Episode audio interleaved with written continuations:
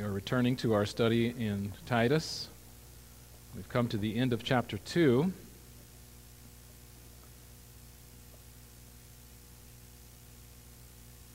Verses 11 to 15. Would you rise with me as I read the Word of God?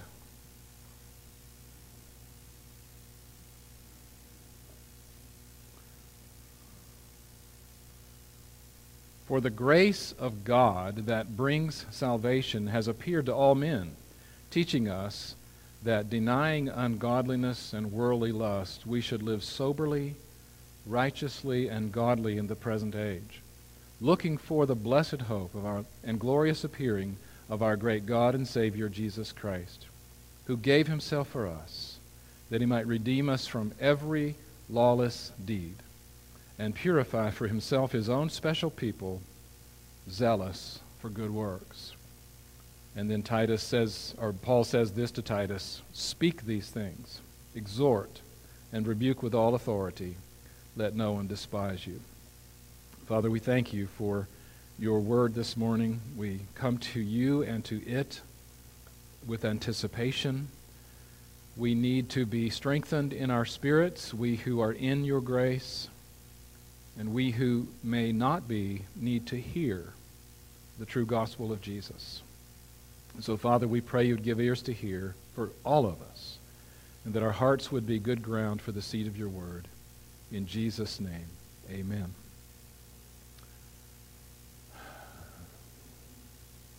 William Newell is a name that most of you probably don't recognize. You would recognize something he wrote. But let me tell you about him first. He was a very troubled and wayward teenager. In desperation, his father wrote to the president of Moody Bible Institute and asked special permission that he be allowed to enter the school.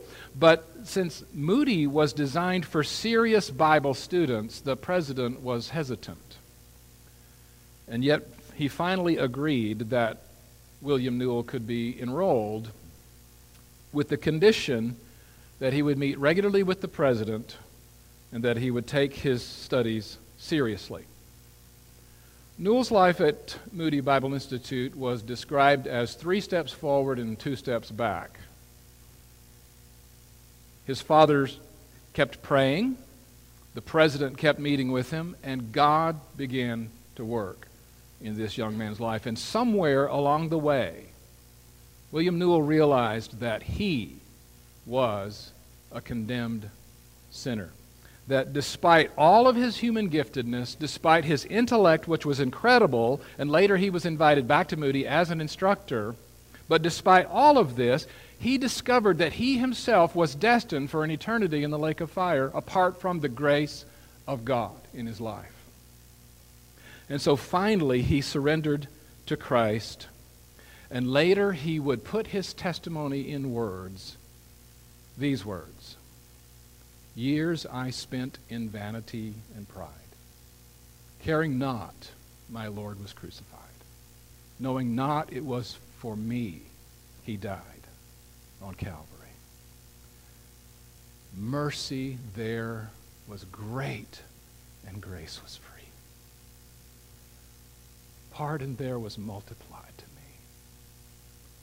there, my burdened soul found liberty at Calvary.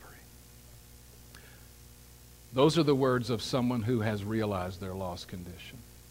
Those are the words of someone who has fallen on the mercy of God and received what God offers with joy. You see, brothers and sisters, when the grace of God truly comes to a person, he becomes transformed entirely by that grace. The Word of God says it like this If any man is in Christ, he is, what does it say next? A new creation. Old things are passed away, all things have become new. Let me say that a different way. A life transformed by the truth is a life conformed to the truth. Paul wrote this paragraph to Titus, who was left in Crete to set in order the things that are lacking. That's a statement that he makes in the beginning of the letter. What was lacking? The church in Crete had some people claiming to know Christ, but whose lives denied Christ. Paul's instructed Titus concerning the long term strategy, and that is effective, meaningful, spiritually oriented relationships in the body of Christ. Older men instructing the younger men, older women instructing the younger women, younger men who are strong, and bondservants who are not cheating but living according to the doctrine of God. And Paul says that we should adorn the doctrine of God. Just like you got up this morning and put clothes on, you should get up every morning realizing that you have been clothed in the righteousness of Jesus. And now Paul will remind us, right smack dab in the middle of this book, like drawing a target, if you will.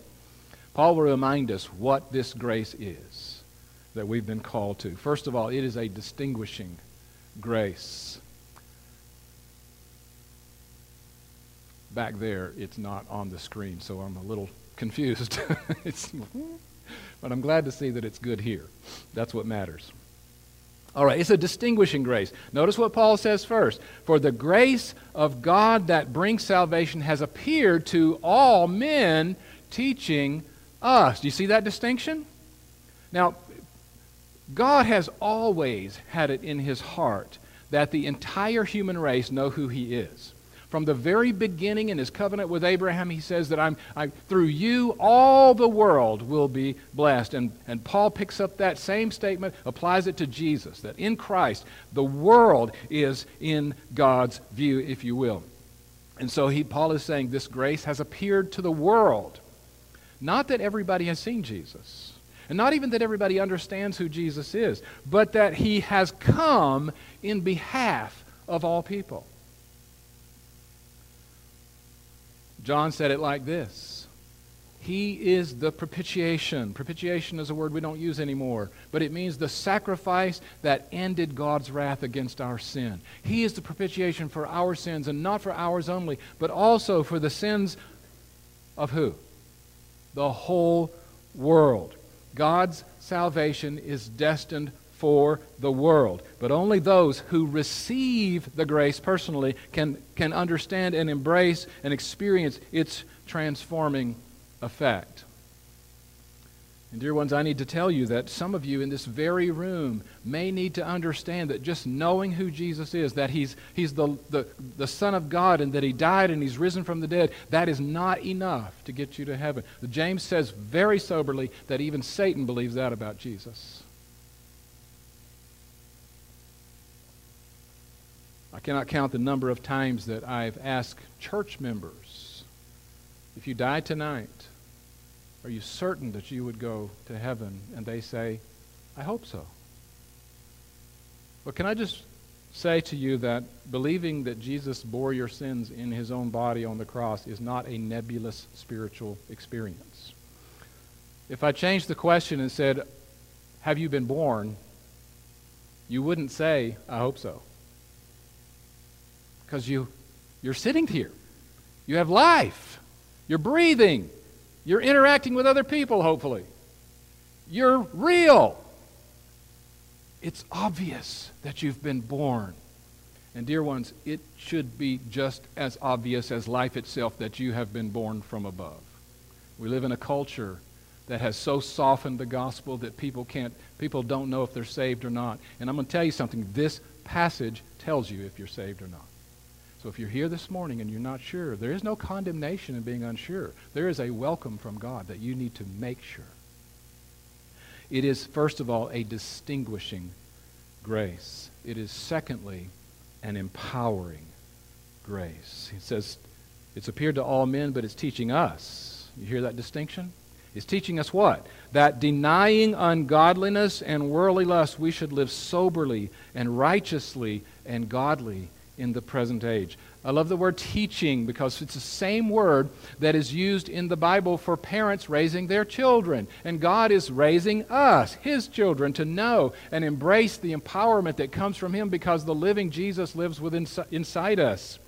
And notice also that that word has an ing on it teaching. It infers that learning is a process. And one of the first things we learn as we are in the faith is that how lost we really were. one of the things you don't realize until you are in the light is how dark the darkness was and how desperately we needed Jesus in our lives. This, dear ones, produces an astonishment that God would draw us to himself, that he would want us. And we also learn the incredible love of the Savior, that he would give himself for the likes of us, that he suffered in our place in order to give us eternal life. And God, in His holiness and in His justice, could have just as easily condemned us to an eternity in hell because that is what we deserved. But instead, He rescued us. And one of the things I pray for myself is that I never get over the grace that brought me into God's family.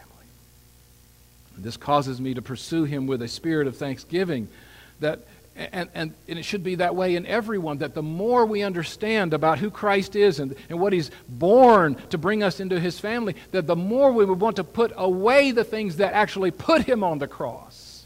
And Paul refers to those as ungodliness and worldly lusts. These things are still pleasurable, or they wouldn't be temptation, right? But growth in the knowledge of what Christ has done means that we are growing to choose to put away those things and to put on the way that is commensurate with who we are in Jesus Christ. Paul refers to three effects of this empowering gospel he calls them soberly, righteously, and godly. Sober living is that same word that Paul has used for older men and older women earlier in the chapter and for elders in the first chapter. It is a living that is clear headed, cautious, and intentional about life. Righteous living, the word has a sense of righteousness toward other people. You see, because when you're right with God, you also try to be equitable and just toward other people.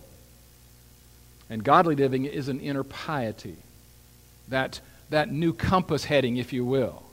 Because, uh, as Ezekiel 36 says, that God says He takes out the heart of stone and puts in a heart of flesh, a heart that is responsive to Him and that, that moves and hears His voice when He speaks and obeys. Jesus said, If you love me, you will keep my commandments. That's not perfection. He's just saying that's how you know who's who.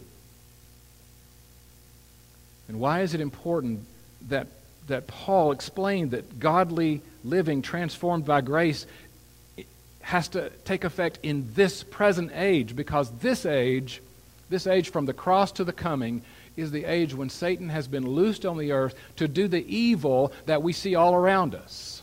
It is also the age where God says, I'm calling a people to myself. It is the age where God's Spirit is in the world, convicting it of sin and righteousness and judgment.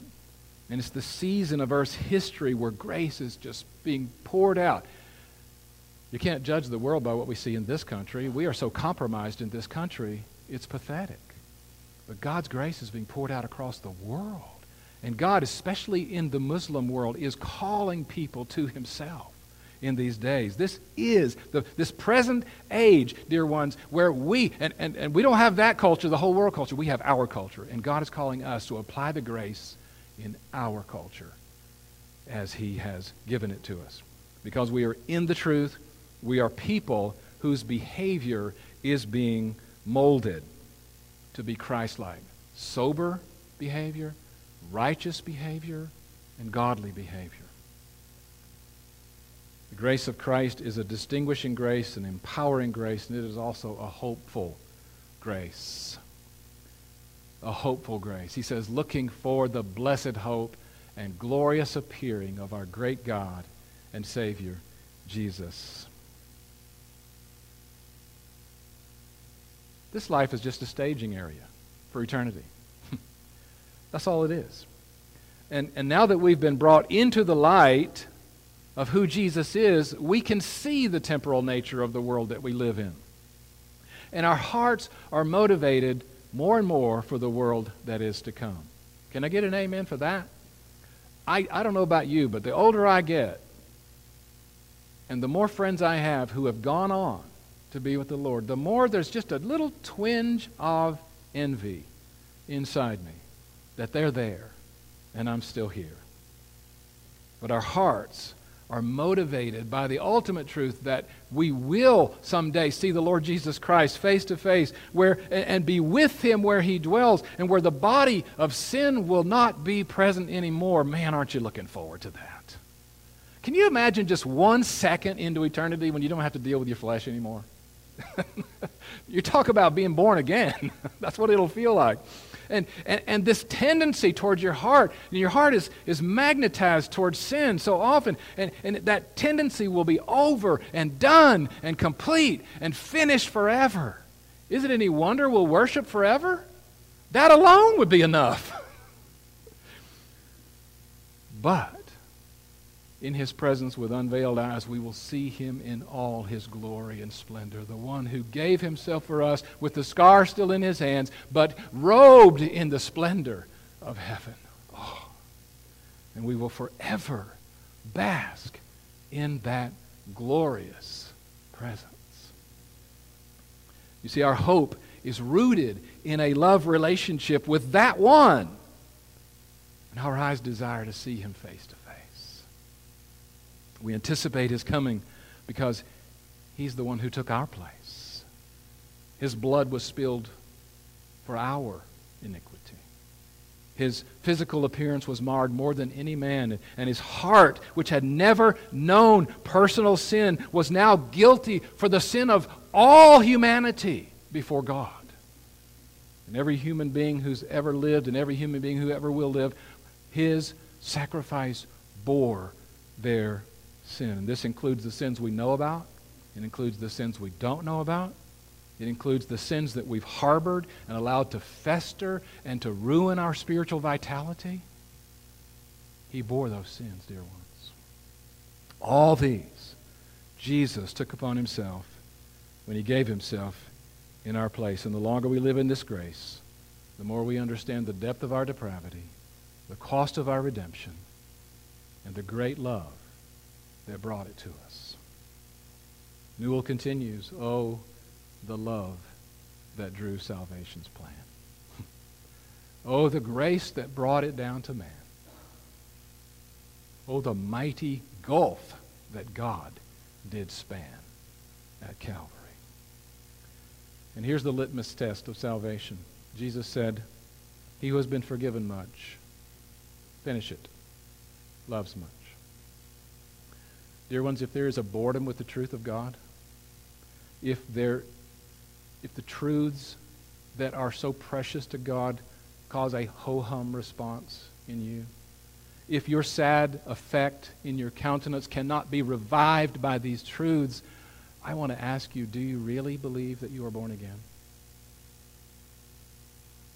There is not a shred of evidence in the Word of God that God's truth can come upon a life and leave it unchanged, untransformed, unmotivated, or unresponsive to the truth. Not a shred of evidence. It is our American version of Christianity that says you can walk an aisle, sign a card, be, be religious, and be okay with God, and God says that is untrue. That is not true. That is a lie that has come from the very pit of darkness to deceive, and so that you will miss God's eternal truth. The greatest truth humanity could ever understand is that Jesus Christ bore our sins. And because we are in his grace, we are a hopeful people, longing to see him in his glorious appearing. And God's grace is a transforming grace. Notice the text. He has come to redeem us from every lawless deed. He has this transforming grace has taken us from lawlessness to righteousness. Notice it says every lawless deed. That means that in bringing salvation to humanity, God took into account every detail of our rebellious disobedience to Him, and He has covered it with His grace. The law We, it says that we have been redeemed from every lawless deed. Now, some people may get confused here and think, well, what has the law to do with it? It has everything to do with it because the law is that which is God's holy standard. Some people say we're not under law, we're under grace. Well, that's somewhat true. We are actually always under law because the standard of God never changes, but it's only in Christ that the law has been satisfied. Its demands have been satisfied. We ourselves, dear ones, listen, if Christ hadn't given himself for us, we ourselves would have to suffer for our iniquities in the fires of hell forever. Because the standard of God never changes. But in our place, the Son of God has offered himself, and in, in, in place of our sin, he has imparted his righteousness. Man, somebody ought to be speaking in tongues by now. just kidding. I'm just kidding. Still Baptist. but we have been transformed. We've also been moved from filth to purity. He says to purify for himself. Listen, if, if something requires purification, it means that, that it's impure. And that's a really nice way of saying what we were like outside of Christ. The Bible actually uses much more descriptive terms. It speaks of humanity's efforts to get to know God on our own terms as filthy rags, is the English translation. And the original terms are very uncomfortable, even embarrassing. The original terms God uses are for a woman's cycle and the cloth that would be used for it. And God says that is what your best effort is like. And it is not so much to offend us, but it is to communicate how offended God is at our sin. And our best efforts, dear ones, are headed for the same fire that that cloth is headed for, because it's good for nothing but to be burned. And that is exactly what human righteousness is for. It will be cast into the lake of fire with the devil and his angels. God alone knew how utterly defiled the human race is. And God alone did something about it. Why did he act in our behalf? Because he loves us? Yes. But it's more than that.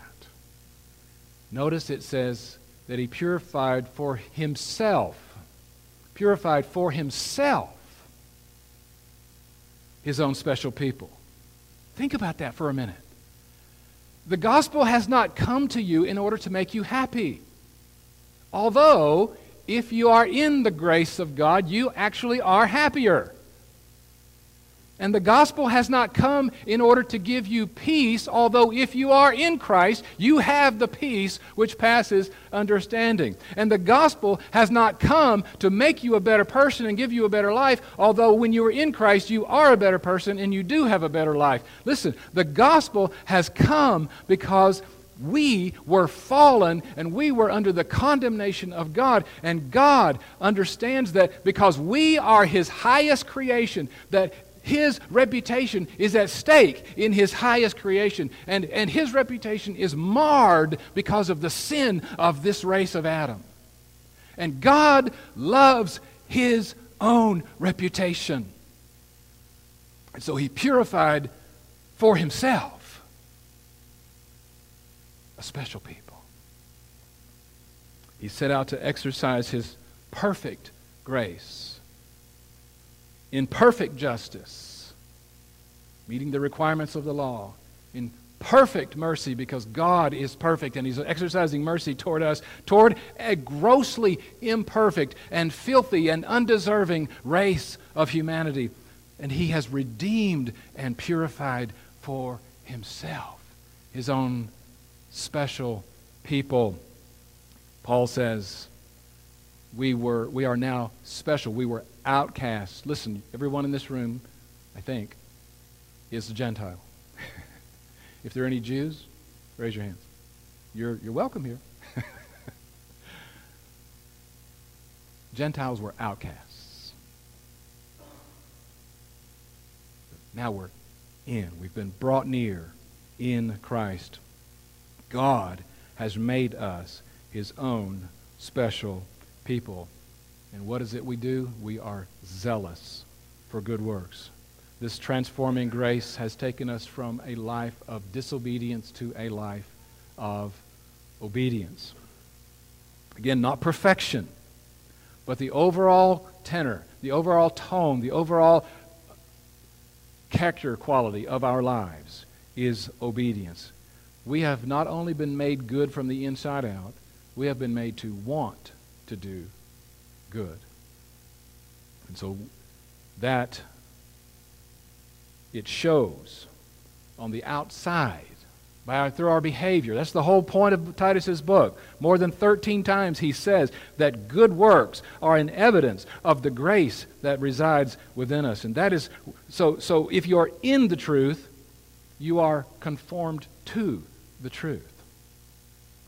And as far as Titus is concerned as the leader of these churches in Crete, he is to speak these things and exhort and rebuke with all authority.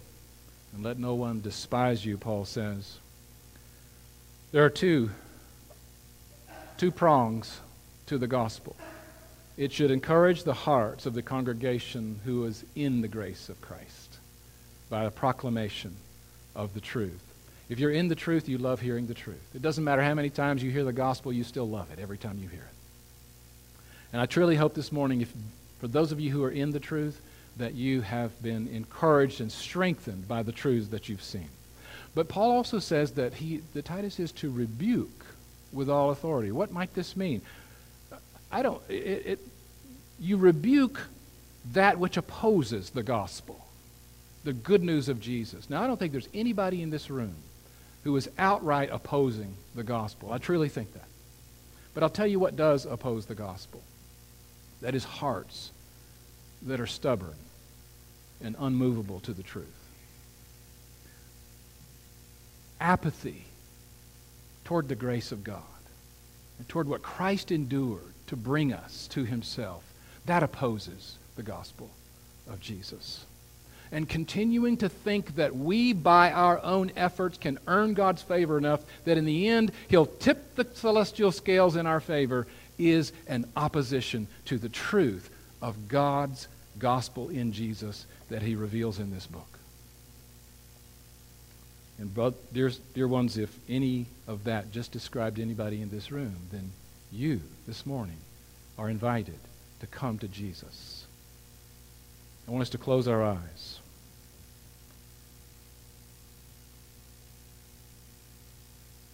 God's Word this morning has told us what the gospel is. It is clear that a life transformed by the truth is a life conformed to the truth. So you make the evaluation. You decide. Let the Holy Spirit show you right now where you are. Are you in the grace of Christ Jesus or are you still outside?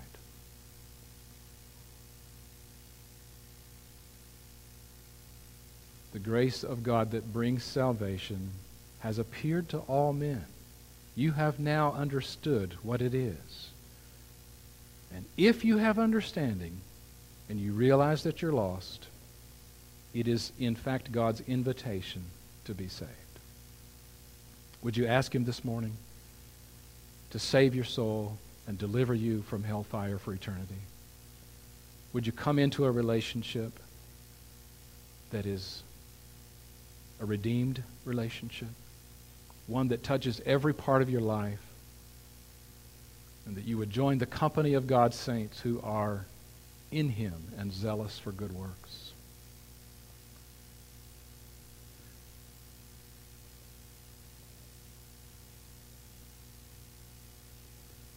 The hymn writer said, All to Jesus I surrender. All to Him I freely give. I will ever love, and trust Him in His presence daily live. I invite you to make this the prayer of your heart. And we will, let's just sing it together, quietly and without accompaniment. And let it express your heart, whether you are saved or whether you're coming into the family to be saved. We want to surrender all to the Lordship of the Lord Jesus Christ.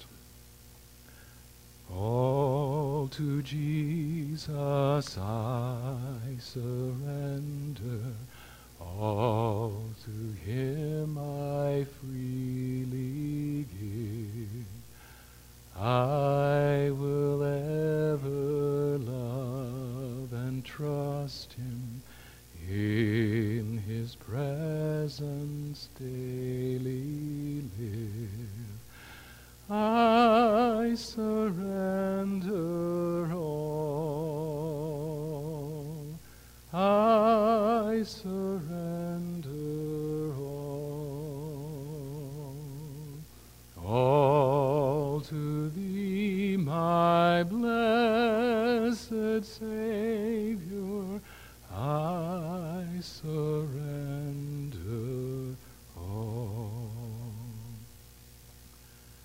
you have not only heard the words of our mouths, you have examined the intent of our hearts. We are grateful that you see us as we are. We can hide nothing from you. And truly, Lord, we who are in your grace want to hide nothing from you. You are a good, gracious, loving Father. And you have given so much to make us your people. Would you help us to comprehend these truths? That our lives would take on more and more every day of who you've called us to be. That we would walk in a manner worthy of the gospel of the Lord Jesus. In his name, amen.